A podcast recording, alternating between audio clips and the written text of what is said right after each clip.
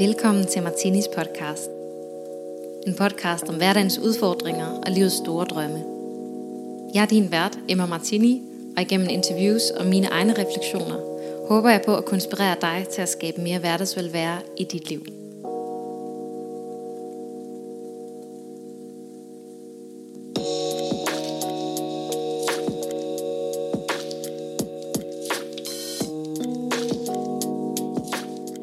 Med jer, og velkommen til den her episode af Martinis podcast. Jeg kan huske sidste gang, jeg optog en solo-episode for et par uger siden, der fortalte jeg, at vi havde haft en hård uge med minus overskud og sygt barn hele ugen. Og sjovt nok, så har det været præcis samme situation i den her uge. Vi har haft også hjem hele ugen. Jeg er bagud med alt mit arbejde og sidder igen her dagen inden, at podcast-episoden skal udkomme, og optager øh, den til jer. Men den skal ud, fordi jeg har virkelig, virkelig glædet mig til at dele den her episode med jer. Det er øh, et emne, som jeg sådan har taget tilløb til at dele om i flere år. Øh, jeg har berørt det på forskellige måder, øh, og det er jo cyklus. Vi skal snakke om ja, menstruation og cyklus og ægløsning og al prævention og alt muligt den dur. Og jeg vil simpelthen dele min personlige historie. Det har jeg gjort sådan i glimt i løbet af de sidste år, men jeg synes, jeg vil samle det som en samlet fortælling. Og så håber jeg, at det kan være noget, der for nogen måske bare vil være noget, I kan relatere til, og for andre være en hjælp. Jeg vil nemlig fortælle om også, hvordan jeg fik min øh, menstruation tilbage, efter at have undværet min menstruation i øh, flere år. Og det skal jeg nok dykke meget mere ned i, men jeg ved, når det er noget, jeg øh, sådan, ja, deler om og er sårbar omkring, øh, i andre sammenhænge, så øh, er der næsten altid nogen, der kommer til bekendelse og fortæller, at Gud, øh, det problem har jeg også, eller det problem har jeg haft, eller min gode veninde, hun er helt ude af den, fordi hun har samme problem. Så hvis du kender en, øh, der er i samme situation, så kan du sende dem den her episode, og så håber jeg, at øh, det kan være en hjælp, og om ikke andet, så bare en støtte at vide, at der er andre, der har, har haft øh, ja, samme problem. Jeg er jo ikke øh, lægefagligt uddannet, jeg deler min personlige historie, og når jeg sidder og fortæller, hvad der har virket for mig, så er det, hvad jeg øh, oplever har virket for mig. Det kan godt være, at en læge vil sige, at jamen, det var bare tid, der skulle til. Øh, men jeg kan prøve at fortælle om, hvad jeg sådan mere aktivt har gjort, og hvad min egen teori er for, øh, hvad der har, har hjulpet mig. Og så vil jeg også fortælle lidt om, hvad jeg tror har været skyld i de øh, hormonelle ubalancer, som jeg har haft igennem øh, det meste af min ungdom.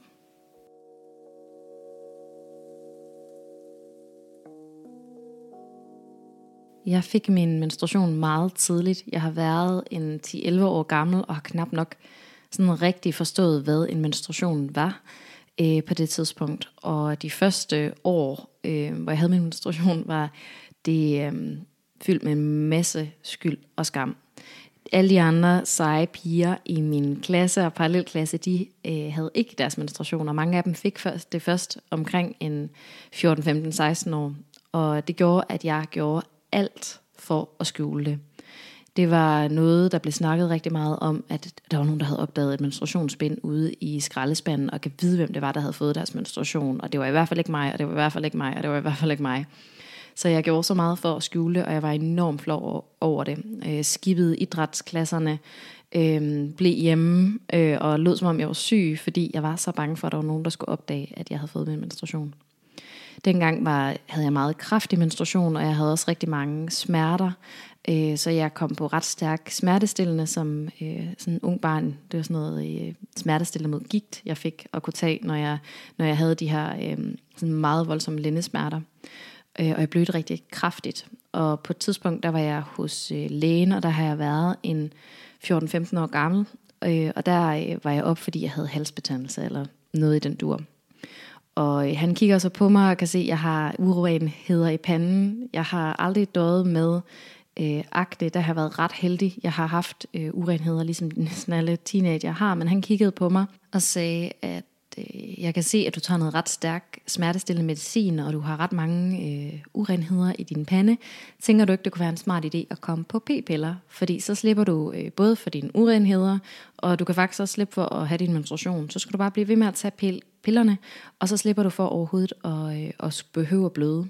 Og det lød jo simpelthen bare drøn smart, synes jeg. Øh, så jeg kom på p-piller, og var på p-piller et øh, par år, øh, som, øh, ja, indtil jeg, ja, sådan fra 14 til 16 år cirka.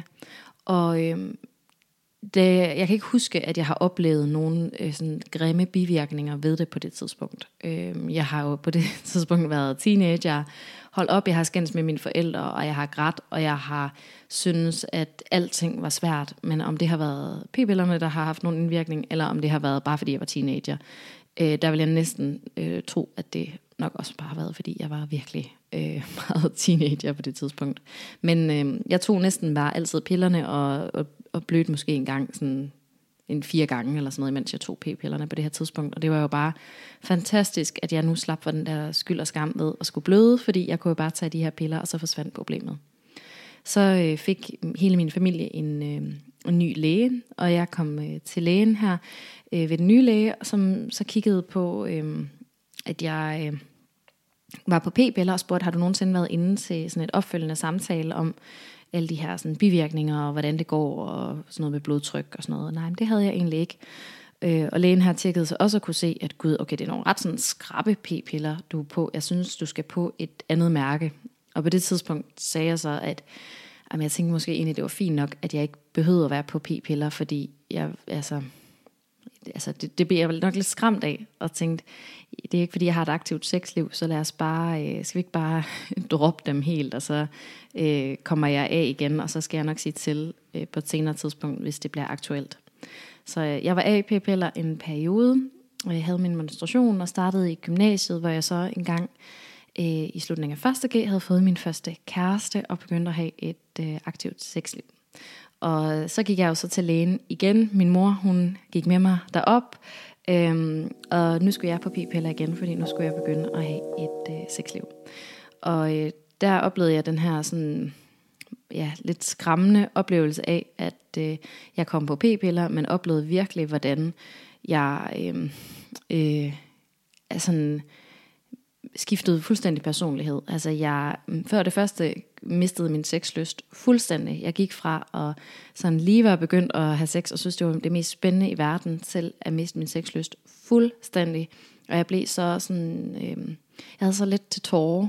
Jeg græd hele tiden.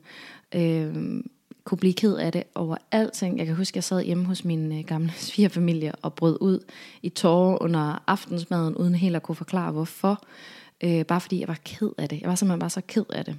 Øh, og jeg snakkede med min mor om det, og hun fortalte, at jamen, hun havde faktisk været på p-piller dengang hun var ung, og øh, måtte komme af dem igen, fordi at det påvirkede hende så meget psykisk. Så hun var kommet på minipiller igen dengang. Så jeg tænkte, jamen det er da nok det, jeg skal. Så jeg gik op til lægen igen og sagde, jeg, altså kan jeg virkelig mærke, jeg synes det påvirker mig meget, kan jeg komme på minipiller? Men det frarådede han øh, nok af gode grunde, fordi at de skal tages utroligt præcist, og det vil han ikke anbefale en ung kvinde. Så jeg skiftede PP-mærke, og synes, jeg oplevede, at det blev en lille smule bedre, øhm, og var på dem så i et par år yderligere, og når jeg så nu kigger tilbage, så øh, må jeg godt nok indrømme, at jeg kan tænke, jeg tror også, de har påvirket mig i en eller anden forstand. Øhm, øh, det var virkelig af forskellige grunde. Jeg havde også en, en søster, der var syg, og et meget turbulent sådan familieliv i, i de år, men øh, jeg havde det også rigtig, rigtig skidt selv. Og jeg tror bestemt ikke, at, øh, at p-pillerne i hvert fald har haft nogen positiv indvirkning. Så øh, flytter jeg til København, mig og min øh, ekskæreste går fra hinanden, og jeg kommer af p-pillerne igen, og så føles det simpelthen som om, der er en sky, der letter. Og det er nok igen forskellige ting, der er både begyndt at komme lidt mere ro på, øhm, på nogle punkter i hvert fald, i, sådan, i forhold til min familie. Øhm, men jeg oplevede virkelig, hvordan jeg sådan oplevede, at den der sky, den lettede, og at min sexlyst begyndte at komme tilbage igen. Og jeg virkelig følte sådan, wow, okay, jeg skal aldrig nogensinde på BPL'er igen. Så tog jeg på højskole øh, og mødte Simon, og på det her tidspunkt, der skete der også det, at jeg faktisk ikke får min menstruation, da jeg stopper på p-pillerne her. Så jeg tager på højskole, og når også lige at være til lægen en enkelt gang og sige, øhm, altså nu har jeg været af p-piller i 3-4 måneder, og jeg, jeg har altså ikke fået min menstruation igen. Men de fortalte, at altså, det var meget normalt. Der gik i hvert fald ofte et halvt år, og nogle gange kunne der godt gå et par år, før den kom retur igen. Så jeg tænkte, nå, det er nok meget fint. Så jeg tog på højskole med Simon, og øh, som mange unge fyre, så tror jeg bare, han tænkte, jamen nu er du ikke på p-piller eller hvad? Så jeg tænkte, det vil jeg jo gerne leve op til på en eller anden mærkelig måde. Ikke? Så vil man bare gerne, jamen det er jo det, der forventes af mig af den her nye kæreste. Så jeg gik til lægen igen og fik nogle p-piller, og så tror jeg, jeg tog dem i en uge. Og kunne bare mærke, det er simpelthen, altså jeg har det ikke godt med at tage de her piller. Jeg er bange for at ødelægge mit nye parforhold ved, at jeg lige pludselig bliver meget føl, altså sådan, øhm, bliver meget sensitiv igen, og at jeg vil føle, at jeg bliver ustabil, og jeg vil ikke vide, om, om når jeg blev ked af det, om jeg var rigtig ked af det, eller om det var et eller andet andet. Så øh, jeg fik forklaret Simon, at jeg har så haft den her oplevelse af at tage p-piller, så jeg har simpelthen ikke lyst til at tage dem. Øh, jeg, jeg, øhm, jeg, jeg vil faktisk gerne, at vi finder en anden løsning. Så vi begyndte at bruge kondom og gjorde det de første par år, øh, vi var kærester. Og han støttede mig fuldstændig i det. Og det tror jeg heldigvis langt de fleste øh, mænd eller fyre vil gøre, øh, hvis man fortæller dem hvorfor. Øh, det der så bare skete i den her periode, det var, at jeg ikke fik min menstruation igen. Øh, jeg gik igennem hele højskoleopholdet og havde ikke nogen menstruation, og da vi var færdige på højskolen, gik jeg så til lægen igen og sagde, okay, nu er der gået et år.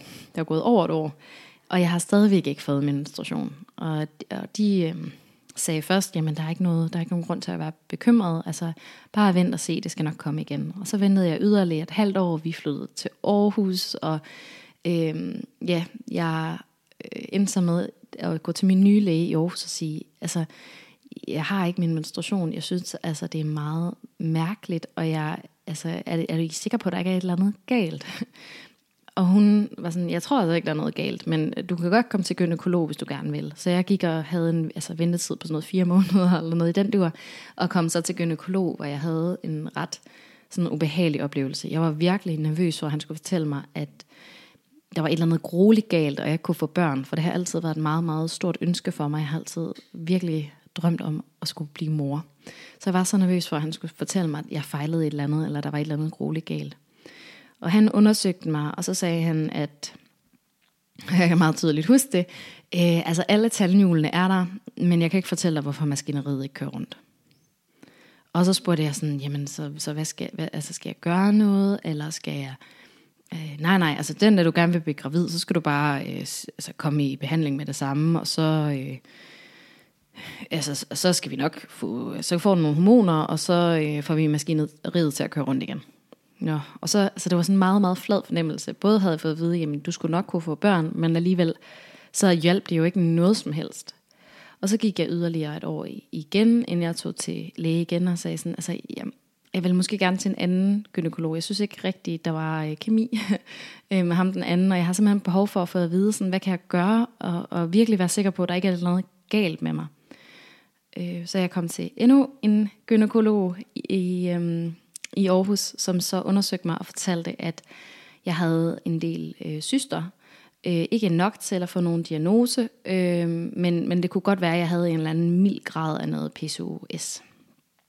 Øh, det skulle jeg nok tænke. Og så skulle jeg sådan, jeg kunne låne nogle bøger på biblioteket med, hvad man kunne spise af mad i forhold til det. Og, men altså, jeg skulle ikke være gravid, altså langt, eller jeg skulle ikke være nervøs for, at jeg kunne blive gravid. Det kunne langt de fleste. Så jeg skulle bare være glad for, at hvis jeg havde PCOS, så var jeg ikke en af dem, der, der blev overvægtige, eller havde øh, sådan noget, øh, fik for meget øh, kropsbehøring. Altså, jeg så jo normal ud, men, øh, men ja, det kunne godt være, at det noget, var noget PCOS på grund af de her syster. Så gik der yderligere noget tid, Øh, jeg gik til lægen igen, fik endnu en gynekologtid og var sådan, øh, undersøg mig, altså, fortæl mig, er der noget galt med mig? Har jeg PCOS? Det har jeg jo heller ikke. Jeg kan ikke fortælle mig, hvad der er galt. Jeg synes, det er så mærkeligt, at jeg nu i flere år ikke har haft min øh, menstruation. Øhm, og her fik jeg igen også at vide, at øh, der er altså ikke øh, noget at komme efter. Du har muligvis PCOS, men det kan vi ikke fortælle, fordi du er så ung, og du har altså ikke, der er ikke sådan kraftige tegn på det. Øhm, og det var sidste gang, jeg sådan rigtig har været til lægen øhm, ved det her, med, med den her udblevende menstruation.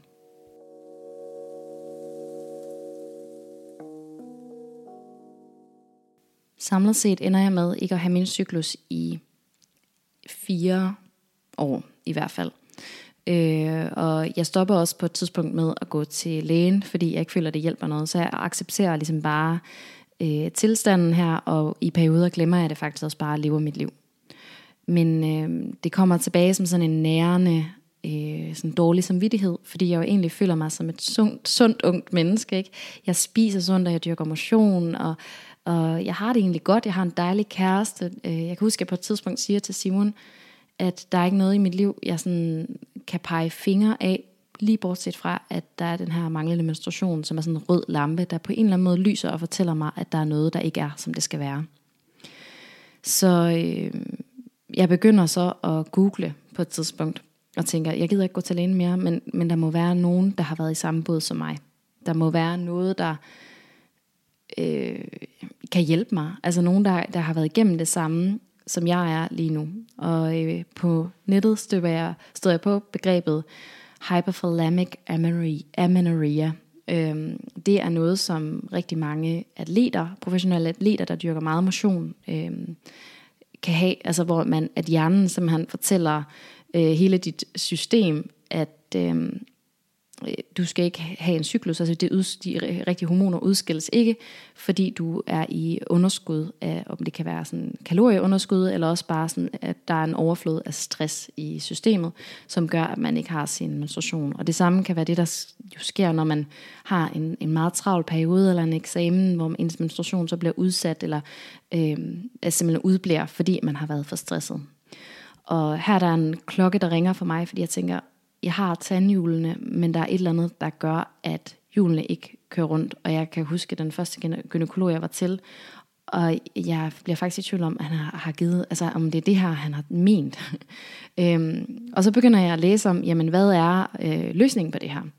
På nogle måder kan jeg ikke, jo ikke se mig selv i det, fordi jeg er ikke nogen øh, topatlet. Øh, jeg dyrker en del motion, men ikke mere end alle mine veninder. Øh, øh, og jeg spiser sundt, og, og jeg spiser rigelig mad, og jeg, øh, jeg, jeg har jo sådan øh, normale måltider. Øh, jeg skriver kogebøger for fanden, ikke? Altså jeg, jeg, jeg øh, elsker mad, og jo, i perioder har jeg måske været lige sådan lidt til den tyndere side, øh, når jeg har haft nogle meget, meget travle perioder.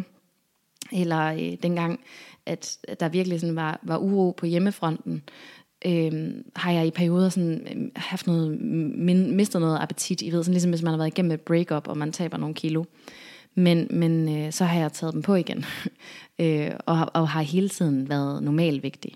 Så jeg, jeg kunne ikke se, at, at det skulle være det, men alligevel var der et eller andet i mig, der gjorde, at jeg tænkte, men hvad nu hvis det er det? Hvad nu hvis det, hvis det er det her? Altså hvad nu hvis du fejler det samme som topatleterne? Eller sådan, øh, de her kvinder jeg jo så også kunne se på nettet, fordi der begyndte at dukke op, og der stod yogalærere, der havde der fortalt, at jamen, jeg har levet det her sunde liv.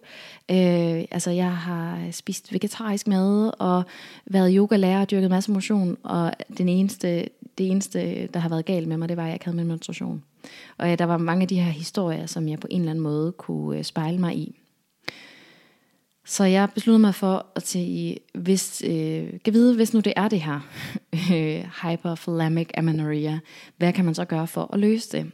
Øh, og det, der stod rigtig mange steder, det var det her med, at du har været, dit system har været i underskud, eller der har været et eller andet. Din hjerne har troet, at der har været ja, sådan hungersnød, eller krig, eller et eller andet. Øhm, så overbevis din hjerne om, at det er der ikke. At du er tryg, og du er i sikkerhed.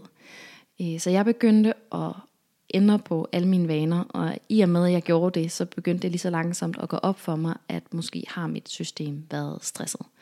Øhm, en af de første ting, det går op for mig, hvor jeg virkelig ikke har været særlig god ved min krop, det er, at jeg har sovet alt for lidt.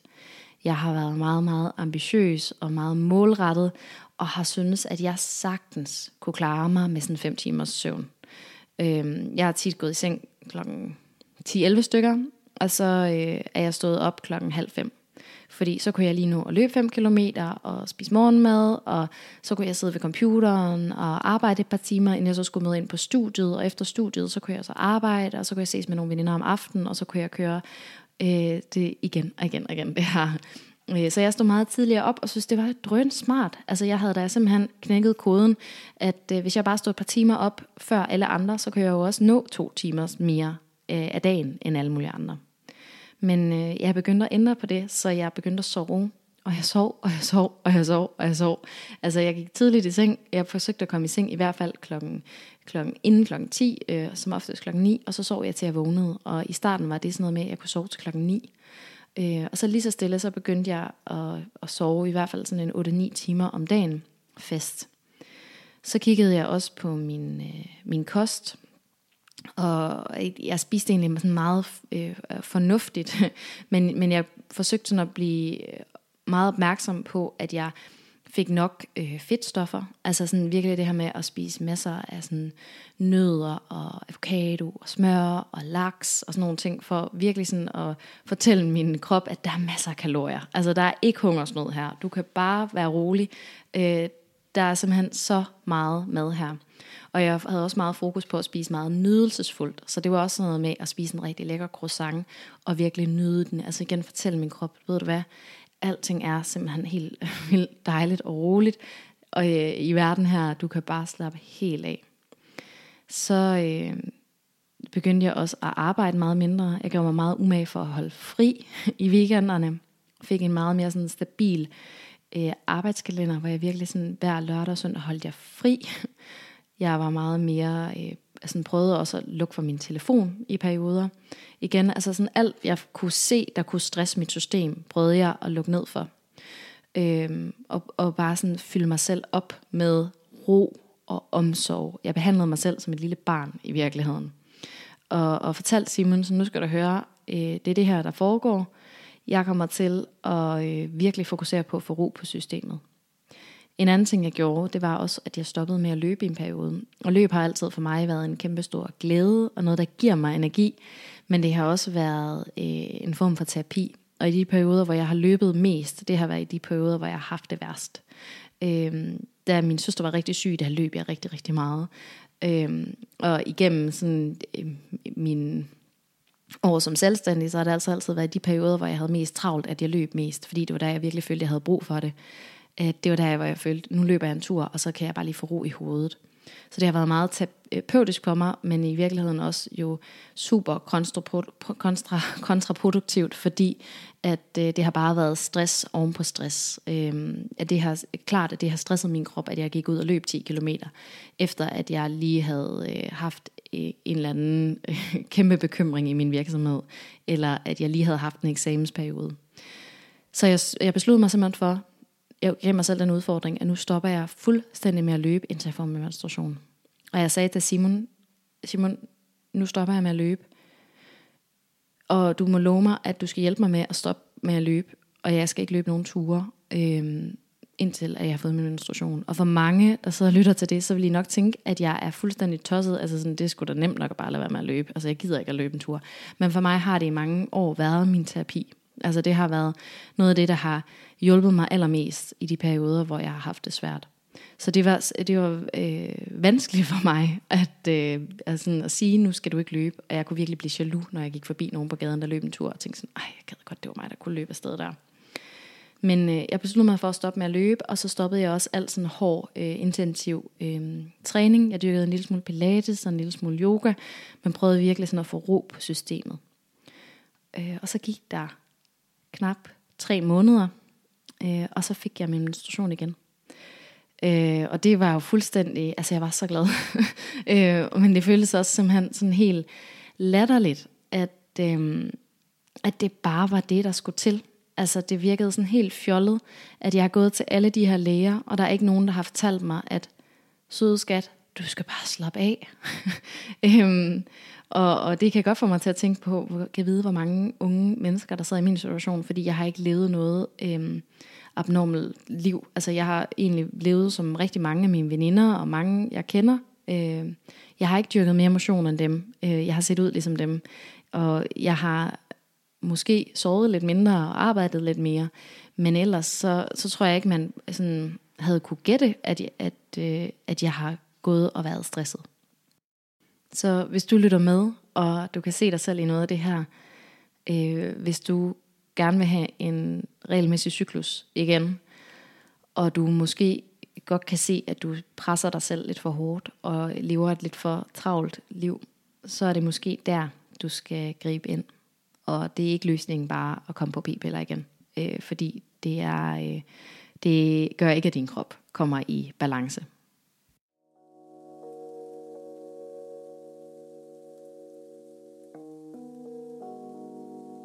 Og nu tænker jeg så måske, øh, hvad gør du så i dag? Smører du stadigvæk ekstra smør på brødet, og lad være med at løbe? Og nej, det gør jeg ikke. Jeg lever faktisk meget som før jeg startede på hele den her rejse. Men jeg har alligevel taget noget erfaring med mig videre, som gør, at jeg hele tiden sørger for, at der er plusser på kontoen. Det vil sige, at jeg er god ved mig selv på den måde, at jeg ved, at når jeg er i en stresset periode, så sørger jeg for at være ekstra god ved min krop, øhm, spise ekstra nærende mad, sove noget mere, og jeg lader være med at dyrke for hård motion. Jeg har i det hele taget ikke dyrket sådan ekstrem hård motion, efter jeg blev mor, fordi jeg sover, vi sover så ringe. Øh, men jeg løber ture, og jeg kan sagtens løbe en tur på tom mave, og jeg kan sagtens løbe 10 km, hvis jeg har lyst til det. Øh, jeg, jeg føler ikke sådan, at jeg skal tænke over, at uha, jeg må ikke springe et måltid over, fordi så mister jeg bare min cyklus. Jeg føler faktisk, at jeg kan gøre, øh, hvad der passer mig. Men det har været en rejse, hvor jeg lige så langsomt har skulle trappe op. Øh, jeg startede ikke med, da jeg så fik min cykel, så tænkte jeg, fedt mand, nu kan jeg bare begynde at løbe igen, og øh, jeg kan også bare stå en time tidligere op, og, og bare begynde at presse mit system igen. Jeg sørgede for hele tiden at holde fast i, at jeg sover 8 timer om dagen. Jeg kan godt løbe en lille langsom tur, og så ser jeg lige, hvordan det har effekt, og så løber jeg lidt længere, og så har jeg lige så stille fundet tilbage til et niveau, hvor jeg både føler, at det gør mig glad, hvor jeg kan nå de ting, jeg gerne vil, øhm, kan holde en, sådan, en stabil vægt, øh, spise det, jeg har lyst til, men også springe et måltid over, hvis jeg har lidt for travlt. Altså sådan, at det ikke skal være et eller andet, der fylder helt vildt meget i mit liv.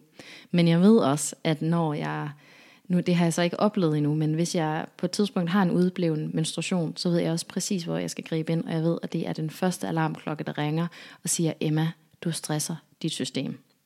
Så øh, det har gjort mig enormt meget klogere på min krop. Øh, jeg passer meget mere på mig selv, og jeg håber, at hvis du har lyttet med, øhm, og, og kan genkende dig selv i noget af det her, så håber jeg også, at du vil bruge det som en motivation til at passe bedre på dig du behøver ikke at have været syg med en spiseforstyrrelse eller været topatlet for at have en uregelmæssig cyklus på grund af stress.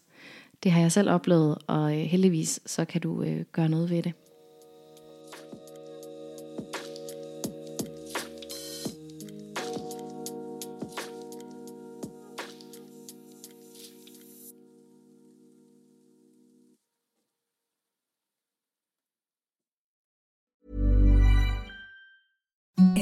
The softest sheets you've ever felt. Now imagine them getting even softer over time. That's what you'll feel with Bowl and Branch's organic cotton sheets. In a recent customer survey, 96% replied that Bowl and Branch sheets get softer with every wash. Start getting your best night's sleep in these sheets that get softer and softer for years to come. Try their sheets with a 30-night guarantee. Plus, get 15% off your first order at bowlandbranch.com. Code BUTTERY. Exclusions apply. See site for details. Imagine the softest sheets you've ever felt. Now imagine them getting even softer over time. That's what you'll feel with Bowl and Branch's organic cotton sheets. In a recent customer survey, 96% replied that Bowl and Branch sheets get softer with every wash. Start getting your best night's sleep in these sheets that get softer and softer for years to come. Try their sheets with a 30-night guarantee. Plus, get 15% off your first order at bowlandbranch.com. Code BUTTERY. Exclusions apply. See site for details.